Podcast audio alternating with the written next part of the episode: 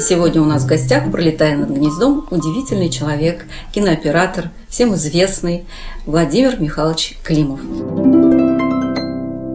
Вот у меня э, такой вопрос, Владимир Михайлович. Поскольку мы часто обращаемся к Мосфильму, каков он был тогда, что это была за производственная база серьезнейшая, где э, лаборатории вели какую-то научную работу и исследовательскую, и э, разработки делали под конкретный проект какой-нибудь, да? Что сейчас, в принципе, это немыслимо. То есть, как все цеха работали, как они между собой взаимодействовали. И сейчас это разваливается. Вот м- обидно, конечно, я представляю, как вам больно это видеть на своей родной студии, но м- какое будущее? Где будет создаваться это кино? На каком-то э, бесконечном количестве маленьких этих студий, которые каждый у себя пытается создать маленький Мосфильм. Или все-таки мы потом все равно вернемся к этому большому единому целому, которое так организовано должно быть? Только опять, когда уже все разломаем, растеряем, что ли? До ну, основания разрушим, потом новый мир построим. Тут вы немножко не правы, потому что Мосфильм э, Шахназаров как раз собрал. Я помню, как он из э, руин его Да, он, он его собрал, и по оснащению Мосфильм э, одна из ведущих Э, студии Европы на сегодня. И самая большая. Да, самая большая и очень, сейчас особенно в последнее время, очень хорошо оснащенная. Но э, ну, что-то же не так. Мне кажется, что был прав Иосиф Виссарионович Сталин, который сказал, что кадры решают все. Самым ценным на Мосфильме был кадровый состав творческий Мосфильма. И именно это утрачено. Почему, я не могу сказать. Потому что, может быть, не было преемственности. Самое ценное на Мосфильме – это был уникальный творческий состав Мосфильма. Тут не вина генерального директора, Нет, наверное, конечно. это вина всей системы, которая, да, которая внесла вот такой э, раздрай, все по мелким княжествам. Вот, может быть, когда-то возникнет какая-то новая идея, и мелкие княжества соединятся во что-то.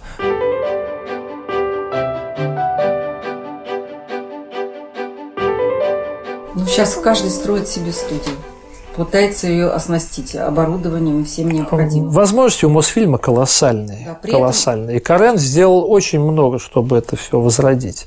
Очень много. Но единственное, что он не смог сделать, э, запретить другим появиться. И поэтому э, народ разбрелся по многим студиям и не пришел на Мосфильм за арендой техники, той же за арендой павильонов и так далее. И по большей части, конечно, жаль, потому что если бы все туда стекалось, в одном месте бы как бы оно крутилось, вертелось, и было бы хорошо, и тогда вот этот кадровый состав, он бы там как-то бы был. Он бы там бы просто по необходимости был бы. А так все разбрелись. Увы, да. Но что делать? Надо, всем надо было кушать. Несмотря на то, что там все чистенько, там порядок. Всем надо было кушать.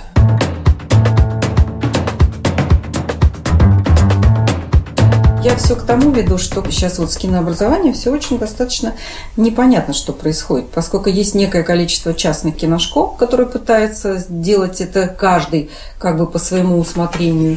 есть ВГИК, который э, ну, сегодня имеет как бы ну, не лучшую репутацию среди тех, кто учится. И, и тех, Мне это странно. Я с ВГИКом что-то последнее время не очень вот общался, честно говоря, в силу каких-то а, личных, так сказать, э, контактов. Я последний раз, я говорю, я был там э, председателем этой государственной комиссии, это приемной, сколько-то лет назад было. Я не очень знаю, но вообще то, что не очень, не очень там все ладно, это ощущается. И слухом земля полнится, понимаете? И вот мне лично, хоть я не в гиковец, мне очень обидно за то, что это единственный институт кинематографии на всем постсоветском пространстве, такой серьезный, с таким наследием, а репутация, так сказать, падает. Мне было страшно, только вот в один момент я туда приехал, в Авгик, и а вот есть старое здание в ГИКа, и вот это огромное э, здание. И вот я зашел в это огромное новое здание и понял, что там вообще кино не пахнет. Духа нет этого. Да, вот я, я не знаю, может, я, я вообще человек очень эмоциональный, и я очень многие вещи воспринимаю на чисто энергетическом, эмоциональном уровне, я в это очень верю. И вот там кино не пахнет вообще. Вот. А, а, а если нет энергии, то ничего не будет. Вот у меня такое просто было. Это субъективное, абсолютно ненаучное э, ощущение. Вообще кино дело ненаучное. Оно очень интуитивное и очень лежит в других сферах, потому что, да, да, да, потому что сделать хорошую картину, для этого нужно вмешательство каких-то сил мистических. Ну, правильно же говорят, и плохую-то сложно сделать, а хорошую вообще как Бог даст. Да, да. Ну, как Бог даст. Ну вот то, что вы сказали, что нет энергии вот этой, а... Может быть, я не прав, я, может а быть, я, я там походил бы, может, там, может быть, это ну, так и было здании, бы. По новому зданию вы точно правы. По старому, я не знаю, как сейчас там в старом еще есть ли это, ну, наверное, она еще есть, как остаточная. Но в новом точно нет. Потому что они там на четвертом этаже, по-моему, сделали кинопавильон и забыли изначально туда провести электричество. Там даже такое было. Даже такое, да. Ну, было. Ну, это, ну, это нормально. А зачем, зачем, а зачем электричество в павильоне вообще? Что? Сейчас же павильоном называют любую площадь. Ну да, свет принесите. Не, ну как, вот любой завод там нашли пустой цех. И все называют это павильон. Ну, вот это как раз вот иллюстрация к моей речи о том, что вместо того, чтобы концентрироваться на одном Мосфильме, то все разбрелись. Да, то что, то, что Шахназаров реально сделал павильоны на Мосфильме – они реально сделаны там на международном уровне вполне. Хотя, хотя там есть очень смешные вещи. Очень... Прагу же е... наши все едут почему-то снимать туда на студии. Мне интересно, а оттуда сюда кто-то ездит в наши павильоны? Ну, я не знаю. Я сейчас на Мосфильме редко бываю. Я вижу только, что там все время снимаются вот эти там Декорации, право голоса там а, или вот эти все ток-шоу да? там снимают. Они, наверное, платят хорошо, потому что это государственные ну, я думаю, средства. Да. Э, Но, в общем, мне кажется, что на Мосфильм не для этого построен. Это обидно. Мне Нелли Ефимовна Фомина рассказывала, она работала художником по костюмам у Тарковского. Я ее знаю, да. Знаете, да? Да. Вот она мне рассказывала, как, э, ну, очень много чего рассказывала, но в том числе, как специальная лаборатория химическая делала э, там исследования, как э, под пальто Э, героя сделать какие-то трубочки туда вшить, чтобы пальто прямо в кадре наполнялось водой, и из героя текла вода вот так струями. Ага. То есть это была задумка самого Тарковского. Mm-hmm. Ну, сначала ему объяснили, что вряд ли ну, пальто ткань все равно впитает, сколько это надо воды, чтобы оно потекло. Но ему хотелось видеть вот такой кадр, mm-hmm. что герой уходит вдаль, в глубину кадра, и вот с пальто уже текут mm-hmm. струи воды. И она говорит, специальная лаборатория изобретала это все, это вот, это вот эти все трубочки, эти все мы шили, прошили, прошили. Ну и потом, конечно, он посмотрел, как это выглядит в кадре, ему не понравилось, безусловно, и этот, э, эту идею отменили. Но, тем не менее, какое-то время лаборатория работала под задачи режиссера. Точно так же, говорит, у него была идея, чтобы герои, э, рубашка героя э, в одном кадре тут же, э, что-то там она замерзала и превращалась, стекленела, и потом как-то она как как стеклянная Но это же графики еще не было компьютерной. И да. это нужно было тоже сделать все в одном кадре. И опять же специальная химическая лаборатория разрабатывала какой-то состав. Мочевину. Э, ну, что-то они там, по-моему, да. с сахаром, она мне говорит. Мочевина. С сахаром, да. Вот. И чтобы вот это вот это делать, и вот это все произошло. Вот это ему удалось сделать. Ну да, мочевину. Я делал это на стекле такой вот. Мы По тканям. С, с кулешом мы да, делали, да, да такое вот. Очень красиво, кстати. Это в железном занавесе там, когда прямо на глазах э, затягивается это, индивеет окно. Ага, индивеет окно. Да, да, очень красиво, да. Ну вот просто те времена сейчас с восторгом вот люди рассказывают, ну, мы с восторгом слушаем, что там. Ну я вам могу и негативное рассказать ну, конечно, из этого, да, вы понимаете ну, про это, плохого. это плохого могу да. рассказать про ту же лабораторию Мосфильма, потому что я однажды смеха ради а, заказал ведро на Мосфильме. Обычное жестяное ведро? Да, ведро, которое стоит 2 рубля тогда стоило.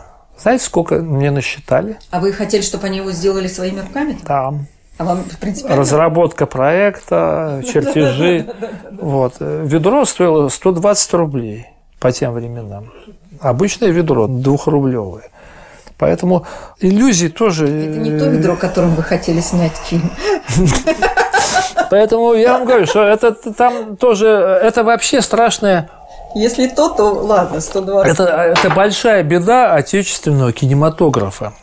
я где-то даже по этому поводу выступал, то, что а, есть, у, нас, у нас есть в кинематографе провальные области, абсолютно провальные. Одна из них, этих провальных областей, называется спецэффекты. У нас нет людей конкретных, почти нет людей, которые занимаются конкретно этой проблемой, разработкой этой проблемы. То, о чем вы говорите, это спецэффекты. Да, спецэффекты да. У нас спецэффектами занимаются. А у нас это все ушло уже в графику. А, это само собой. А теперь вообще все скинули на графику. Да, на графику. И снег, и дождь, и это, это дурь полная абсолютно, потому что графика не может это сделать в живьем. А спецэффекты – это, ну, как бы сказать, в фильме «Out of the Cold» э, нужно было сделать э, кадр, там, когда, значит, один из героев, его, кстати, играл этот Джад Хирш, известный актер, э, там их расстреливают из автоматов, значит, просто в машине. Как это сделать, в общем, так, чтобы это было выразительно? Это несколько секунд. Угу. Просто несколько автоматчиков расстреливают угу. там его в машине, героя, этого одного из героев. Для меня это было в новинку тогда. Приехала английская группа спецэффектов. Что они сделали? Приехали. Старая машина, там она каких-то там 40-го года, старая машина. Значит, а они делают, э, они все замерили, вынули стекла, все их померили, сделали а, сделали слепок капота. Они очень смешно, как тараканы налетели, на эту машину, а, это, кроссроуд обнесли этим, и уехали. Потом я думаю, как же мы это снимать-то будем? Дальше они приезжают также на съемку. Они опять говорят, дайте нам машину, опять как тараканы ее облепили, все закрыли этой лентой. Значит, они у машины, у нас это будет или нет, представляете, они у машины сняли все стекла, поставили свои сахарные, glass, угу. которые у нас почему-то так и не научатся делать никак нормально. Вот, поставили эти стекла, а сняли капот, поставили ложный свой капот, свои ложные фары поставили, все это зарядили. Дальше я смотрю такую ситуацию. Значит, Джад Хирш сидит, ну, старая машина, представляете, вот так руль, у него вот так стекло, вот здесь. Угу которая будет разлетаться. Представляете себе, да? Ну да, что ну, там, там 30 сантиметров. Угу. Мне просто жутко было. Они говорят, мы когда будем готовы, мы вам скажем. У нас там было, по-моему, три камеры, что ли, я не знаю. Там. Ну, поставил оттуда. Я, э, вот эта камера на Джада Хирша, вот эта вот боковая, вот здесь через окно, я на нее сам встал, думаю, поближе даже. Это вот. Там приготовились, давай. Бра-ба-ба-ба-ба, ужас. Потом я вам покажу. И как у нас там, знаете, там это что-то вот. В одном кадре сразу разлетаются фары, на капоте все. Переднее стекло у него вот на таком расстоянии разлетается, заднее стекло разлетается, все. И посадки сразу здесь на груди. Бу -бу -бу -бу -бу. Там 5 секунд, стоп. Снято. Снято. Одним кадром. Великолепно тремя камерами одним. Да, великолепно. Все есть для монтажа. Ты, я был потрясен. Все, ребята, а? Поставили на место уже родные стекла, капот, все, получили деньги, отвалили в свою Англию. Молодцы ребята. Класс. Я просто думаю, боже ты мой, красота-то какая. У нас начинается, значит, э, я снимал картину как режиссер. Там, значит, каскадеру надо было взрыв, он вылетает через э, лобовое стекло. Как вы думаете, он вылетал? Через дверь? Головой пробивал. Головой пробивал. Я, ставил, я, я ставил камеру. Э, такое стекло сделали, которое... Стекло поставили, не, не, не триплекс, а каленку поставили, каленое стекло, которое разлетается. Значит, я поставил камеру, он вот так вот летел, вот так он держал, значит, э, руку, которую я не видел ага. отсюда, ага. из которой торчал шип. А, и он шипом? И он вот этим, значит, шипом пробивал это стекло реальное. Весь был ободранный, естественно. Там тоже несколько камер работали, все. Там была кровища, там все. Ну, вот это мы работаем. Ну, это 11 век и современные технологии вот для сравнения. Два Понимаете? И вот а, этот вопрос спецэффектов все время он ставится, и все время И все время, значит, э, кстати, от продюсеров зависит. У нас нет группы, нет специальных людей, спецэффекты. У нас этим занимается частью пиротехники. А частью каскадеры. Частью каскадеры. Частью еще неизвестно кто, там, постановщики начинают заниматься на площадке. То есть у нас никогда нет вот, вот этого единства. Мне кажется, у нас такой школы нет. Потому что пиротехники берут на себя там все, что связано там с, с огнем, посадками там и так далее. Там. Каскадеры берут на себя всякие подвески там. Это неправильно. Это должна быть, это должна специальная группа спецэффектов быть. Она должна вот как бы как, как это называется в комплексе. Угу. Ну, правильно, то есть, у них это то есть люди, люди, люди берут эту работу, и они ее делают, вот эту часть работы. У нас все отдельно. Вот я их всех отдельно знаю. Там Витя Мацаль, мой друг там. Это, значит, снег, дождь, осадки все. Вот, а, вот, вот тут умеют делать. И то каждый раз, значит, все равно это тоже, кстати, у меня было на Out of the Cold, тоже был там эпизод. Большая площадь и э, сцена под дождем. Хорошие актеры, серьезные, все, там Брайан Данахи там в машине сидит, там Кейс Кэрридин под дождем бегает. Большая площадь. Приехали из Мюнхена. Это сейчас уже легко, сейчас это уже есть, более-менее, у нас тоже. Тогда это, тогда знаете, как мы дождь делали, да? Знаете, как Чухрай делал дождь? Вызывали пожарную машину. Да, Чухрай на водителей для веры. Я его говорю, Паш, ну ты сам не делай, да, это елки-палки. Это же вообще интересная история. Вы знаете, что я тоже снимал водитель для веры? Ну, я почитала, что частично вы там участвовали. Ну да, да. А вот. почему частично, я не поняла. Ну, там сложная история. Вот. И вот Чухрай весь мокрый, значит, с этим бронзбой там все залито. Он лично сам в руках? Сам в руках. Я сейчас покажу, как он, значит, держит. Даже не доверил? Все залито, камера залита, все мокрые, все ужасно. Кошмар просто, ужас. От, от кромешный. Нет, ну потому что, потому что никто не умеет, он умеет. Он а, бывший оператор, он кино, киношный человек, он понимает, как это должно быть. А так вообще, ну кто умеет-то? Никто не умеет это делать. Ну я умею, но мне снимать надо. Вот это да. Так вот, что, что там было? Там приезжает человек из Мюнхена, с фермы Арии. Приезжают люди, смотрят эту площадь. Ага. А, говорит, так, понятно. Дальше приезжают там скайлифты. У нас это они делали. Приезжают скайлифты. Я представила себе. Да. Развешиваются эти форсунки на скайлифты, на крышу, все по площади. Где кадр? А, вот так покажите, да. И такое всё. орошение, как на полях. Да, дальше садится человек, у него спокойно, значит, это управление. Приготовились к съемке. Давайте дождь. Пошел дождь. А над приборами стоят зонтики над осветительными. И вот так вода, да, растекается? Да, над приборами. Прибор. Вся группа сухая, угу. все нормально, камера сухая, вода льет куда надо.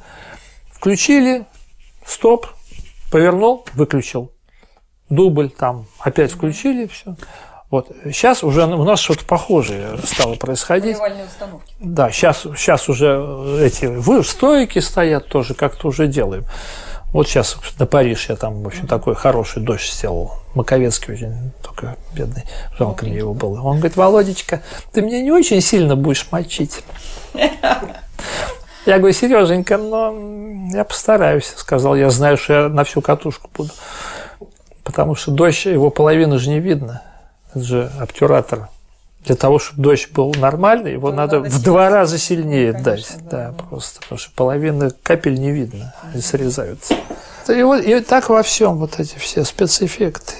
У нас нет этого. Практически нет вот централизованной какой-то группы специально, которая разрабатывает это. Так же, как нет специальной, специального подразделения под названием grip. А, ну да, что у нас осветители работают. Да. А в Америке grip – это отдельная команда. То есть они ставят grip этот выставляют, а осветители приходят и на grip ставят приборы? Осветители э, занимаются приборами, а все, что э, а как они крепятся, это они не знают?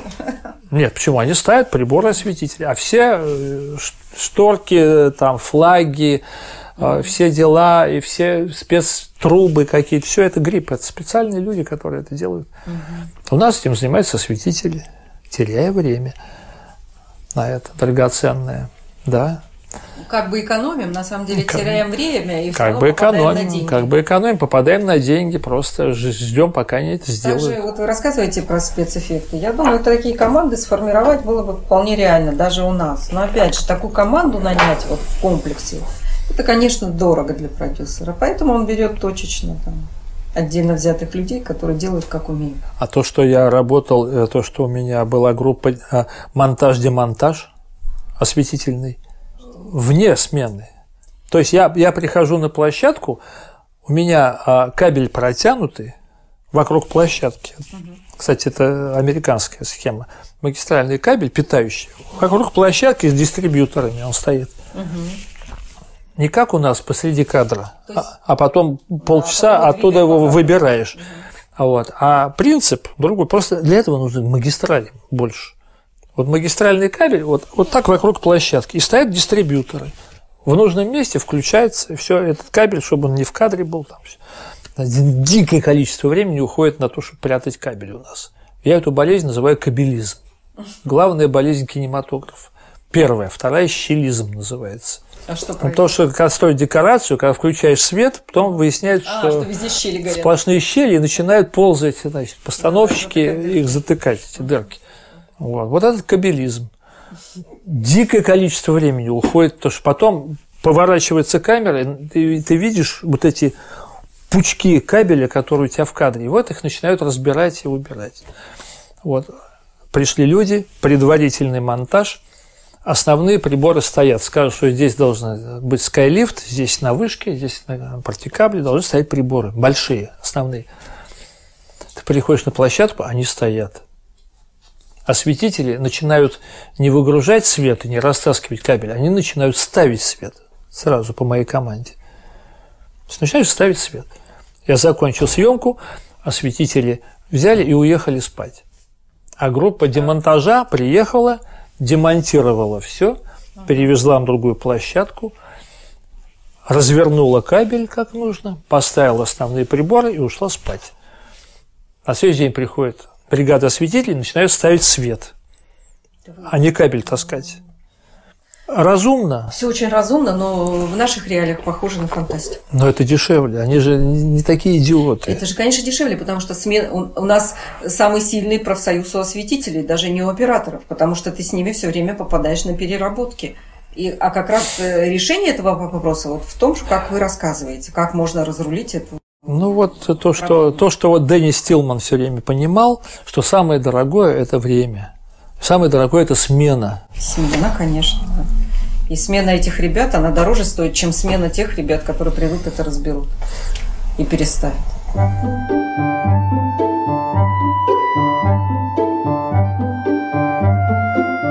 Я рассказывал тогда эту историю, если помните, да, как Дэнни Стилман, когда мы снимали там на каком-то четвертом или пятом этаже, он меня спросил, а вот там высокий, высокий интерьер, четвертый или пятый этаж, высота примерно такое. А вот уйдет свет, и что мы будем делать? Я говорю, что будем на следующий день снимать. Что туда не достанет никакой скайлифт, ничего туда не достанет на такую высоту. Он говорит, нет, я не могу. Я тебе построю леса. Я тогда это в первый раз в жизни такое.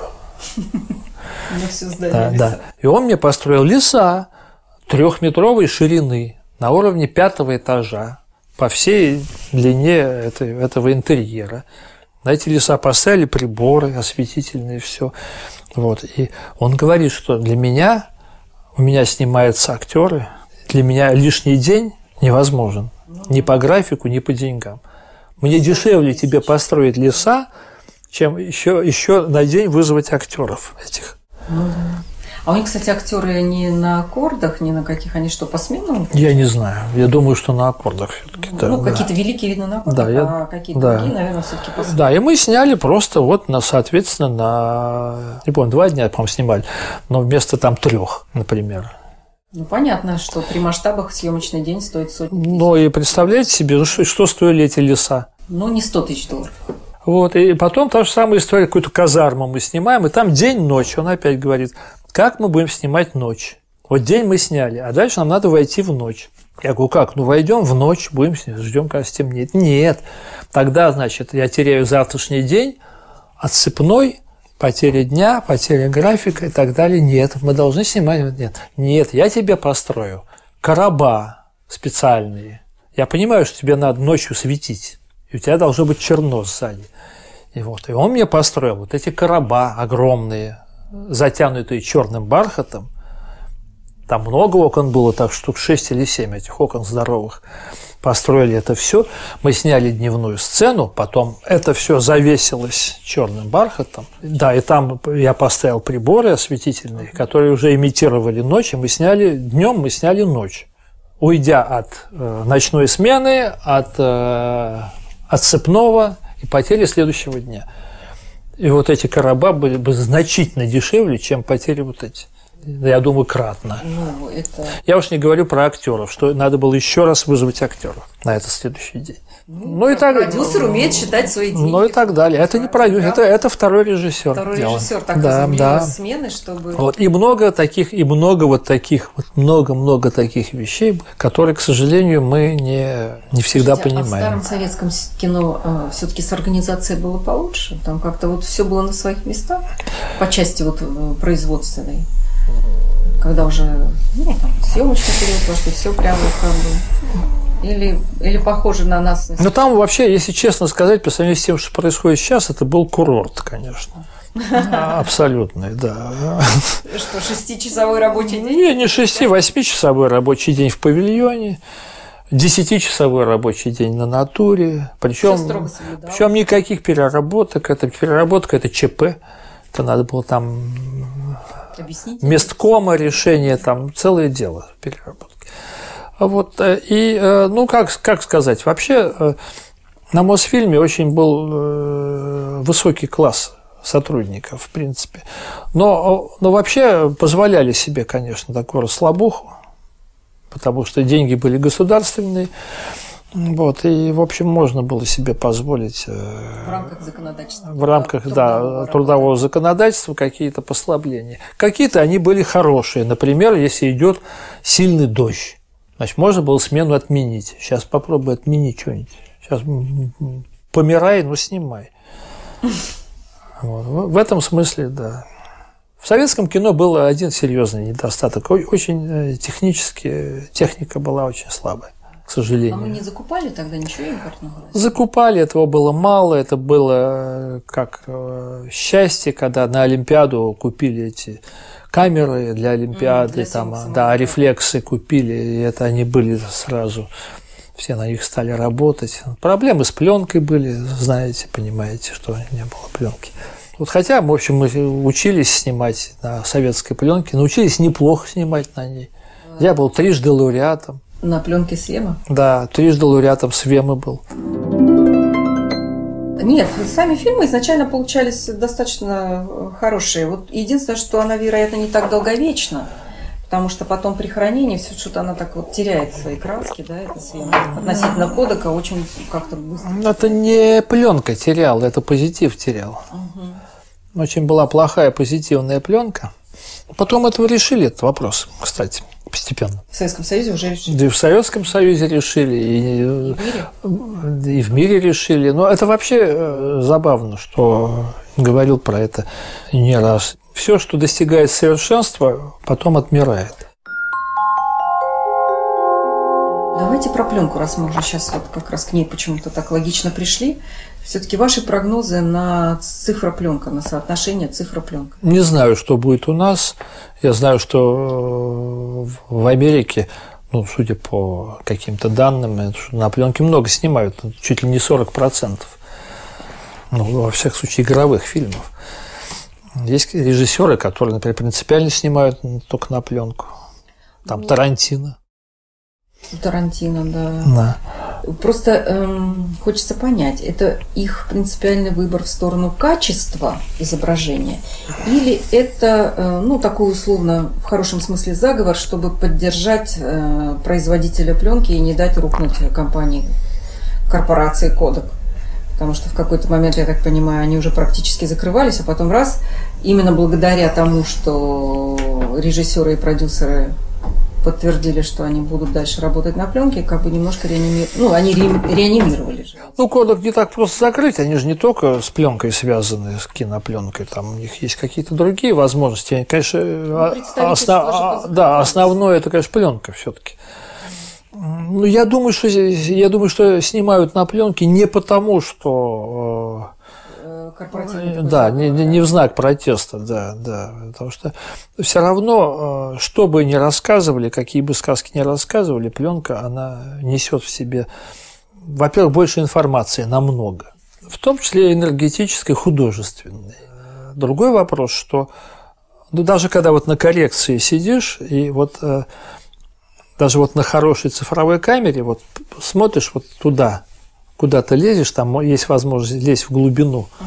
какие-то пласты открывать. И вот на цифре раз и стоп. А на пленке там еще, еще, еще, еще есть информация. Там. Она, это технически. А творчески она, э, пленка, она другая, она имеет запах. Вот, она имеет какие-то особые, она, в ней есть тайна в этом изображении.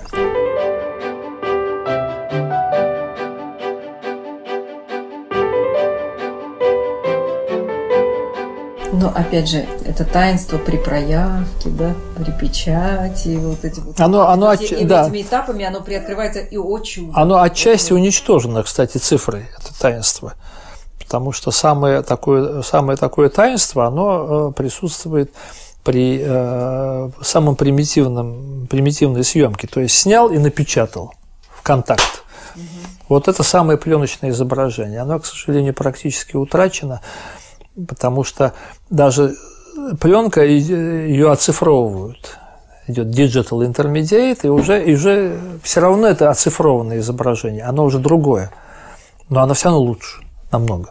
Чем просто цифры. Да. Вот я снял, не помню в каком году, последнюю картину с Верой Сторожевой. Мы сняли фильм «Скоро весна». Угу. Это была прямая печать. Вот в моей жизни это было последний раз, когда это было не просто пленка, а просто это была контактная печать, которую мне просто по дружбе сделала Бажена Масленникова вне рабочего времени.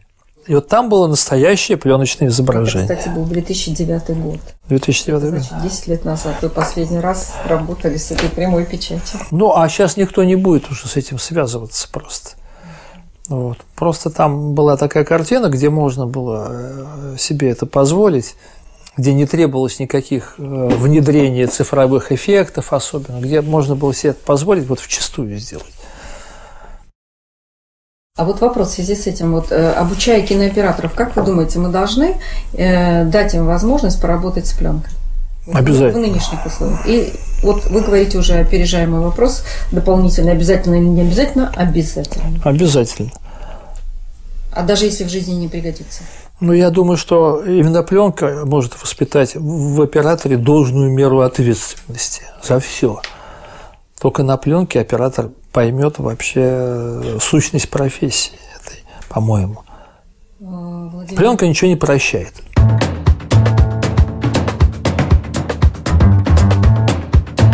Ничего не прощает, да. Небрежности, поспешности, халатности, неаккуратности, безответственности и так далее, да? Да. Даже не прощает, наверное, не любви, да? То есть все надо делать с любовью, чтобы получилось. Ну, экран он вообще ничего не прощает. Он белый, огромный, чистый. На нем нельзя ничего спрятать. Нам все видно. Даже плохое настроение видно. Когда человек снимал в плохом настроении. Что бы вы пожелали молодым ребятам, кто только начинает вот, э, становление в профессии кинооператор? Я думаю, что прежде всего, чтобы они пытались найти какой-то личностный подход к этому делу, чтобы они не пытались снять то, что видят, а пытались снять то, что видят внутри себя. То есть увидев какой-то объект или имея какую-то сцену, чтобы этот человек сначала ее увидел внутри себя, внутренним каким-то взором, вот, и уже с помощью техники это реализовал. Потому что самое страшное, если мы начнем сейчас снимать то, что мы видим. У операторов, у хороших, то, что видит группа, и то, что получается на экране, часто бывает совершенно разным. Просто. Вот у меня, например, был эпизод на фильме «Душа», когда мы снимали в деревне, в каком страшной избе, вот, курятники там, я не знаю, там маленькая Арбакайта бегала, играла Пугачева в детстве. Вот. И потом, когда все сели на экран, говорят, а где это снято-то? Я говорю, ну вы же там были. А что это такое? Я говорю, просто, ну, вы видели курятник, избу, а я видел вот это, то, что вы видите. Внутри себя это видел. Я это сделал с помощью операторского искусства. Вот, наверное, это и есть самое, самое главное. Вот умение как бы воплотить свои видения на экран. Вот. И это касается не только там, интерьера, все это касается и актера, потому что вот как его видишь, не случайно говорят, что если ты любишь актера, этого актрису, то ты сумеешь их снять, сумеешь их сделать. Кстати, это вообще отдельный разговор, потому что... А любви отдельно. Потому что актеров вообще перестали светить. Вот такое понятие, как портрет, оно вообще уходит из кинематографа. Вообще просто. Это во многом связано а, с высокой чувствительностью материалов и с цифровыми технологиями. Сразу вспоминается э, Никоненко с цитатой про Урусевского, что на крупный план было 26 приборов. Да, да. Но это, это вообще, вот этот, это меня очень пугает. Этот жанр вообще уходит. Вот то, что называется кинопортрет. Угу. То, что называлось кинопортрет. Кстати, вопрос вот еще хотела задать. Вспомнила сейчас. Скажите, пожалуйста, а разница в подходе к работе, когда вы снимаете игровое кино и документальное, она, безусловно, есть. Некоторые думают, что она колоссально э, вообще отличается, что документально это просто. Это взял камеру и пошел снимать все подряд. Вот как вы снимаете документальное кино, будучи вот таким, ну, не побоюсь сказать, великим оператором игрового кино, где все выверено, точно продумано, художественно. Как можно потом после этого снимать документально? В принципе, ну, это похожая вещь. Просто, просто если в игровом кино ты э, как бы его весь э, строишь этот кадр, создаешь, то есть ты пишешь картину, то в документальном ты э, просто отбираешь материал. Есть другие способы. Методом отбора, методом выбора ракурса, оптики, точки съемки. То есть за счет вот этого. Но принцип-то остается тот же. Э, что, что не, вот вчера была приемная комиссия Союза кинематографистов. Вот я там рубил просто со страшной силой. Там, там были, значит, всего один оператор, было несколько режиссеров-документалистов. Вот почти всех мы зарубили там. По, по, только по одному. Потому что они, а, они снимают события, а не образ события. Угу.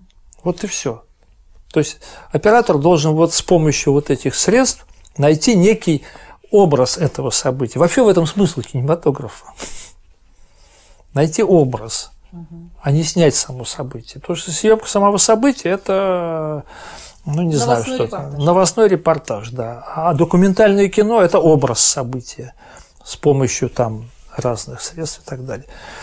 Ну вот пытались найти. Вот, э, вот. Я довольно много снял документальных картин. Причем так я помню, что режиссерша была известная, она так на меня значит, с опаской смотрела – вы так это игровой оператор. Я говорю, я говорю, не волнуйся, я это все сделаю как надо. Вот. я просто помню, я снял, его побоялся Саву Кулишу ставить. Я снял потрясающий один кадр, когда прилетел Ростропович с своей дамой. И они сидят, сидели в аэропорту и, значит, э, давали интервью по поводу ну, как всегда, по поводу политики, там, Сталина, там, э, всего, как, как, как у нас все ужасно, там, и так далее.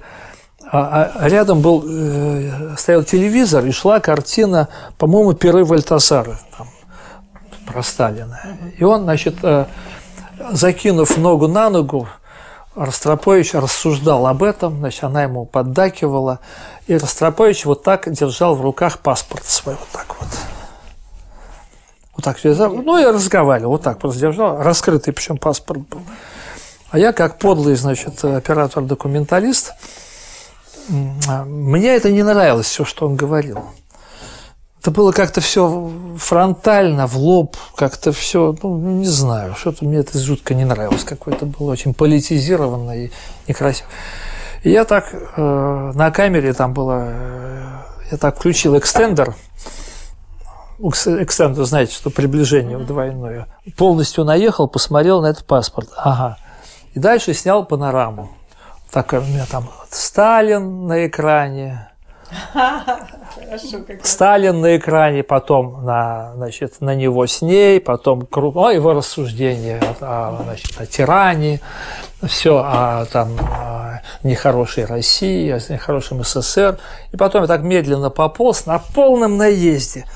Въехал в паспорт, где было написано там гражданин Мальты или что-то, что-то то есть, по... на этой странице открыл, где была там прописка типа да? гражданства. Да.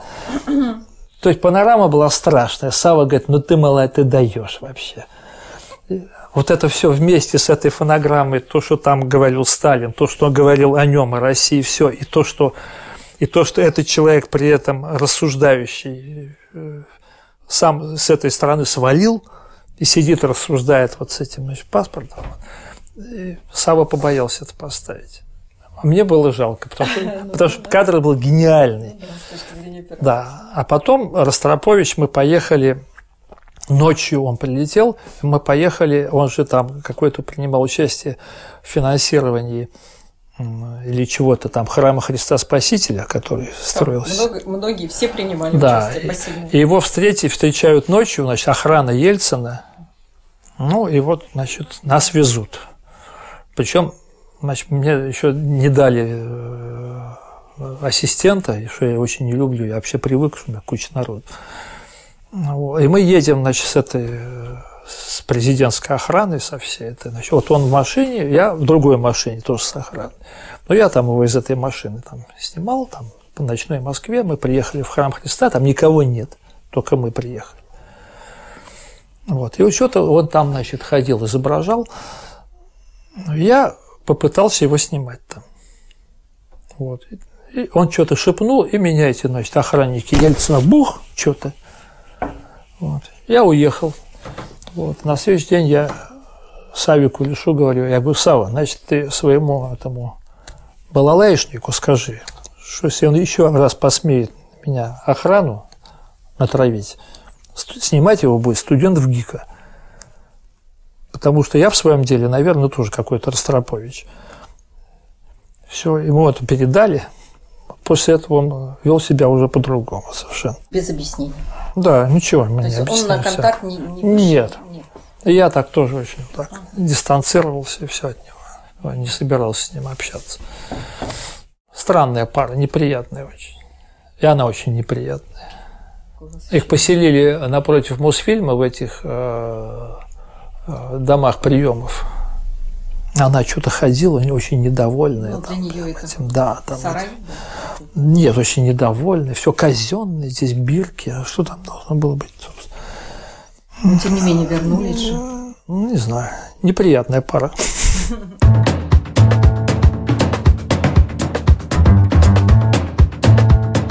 Ваше такое наблюдение интересное. Да, Владимир Михайлович, интересно с вами до бесконечности разговаривать. Я считаю, что это только начало нашей беседы, потому что какую тему не копни, по-моему, там можно... Ну, наверное, да. Продолжать, продолжать и продолжать до бесконечности. Вот мы документальное кино тронули, а там ой, интересно было, ой, сколько, ой... Ну, если вы не против, давайте продолжим. Да нет, ну сейчас уже ну, сил, сейчас, сил не нет, сегодня, потом, да. Потому что я просто помню, как мы кино снимали про это, про с Изабеллой Юрьевой там. Ну, вот там тоже забавные всякие истории. Как я на колокол залез, на храм Христа Спасителя, который только повесили. Главный колокол, причем один, там никого не было вообще. Я потом оттуда не мог слезть. Вы забыли, наверное, что это уже не, не в гиковское время, когда вы работали помощником осветителя и лазили как обезьян. Я остался такой же. Такой же, да. Может, у меня, э, возможно, не могу с э, с кастрюлей воды на спину лечь и встать, но по сути остался такой же дурак. Но это и видно потому, как у вас горят глаза, когда вы говорите о профессии. Мы вам желаем бесконечного здоровья. Спасибо. Еще много-много интересных проектов. Я лично завидую тем режиссерам, кому еще посчастливится с вами поработать. Я надеюсь, что и я а, буду такой счастливой дамой, и мы с вами посотрудничаем на поле кинообразования и, возможно, вырастим не одного достойного вашего преемника. Потому что все равно мастерство надо передавать из рук в руки. Согласны? Ну, в общем, да. Из рук в руки. В общем, да. Так как вам когда-то передали вот эти ваши большие мастера, которых вы помните и по сей день с такой теплотой, благодарностью.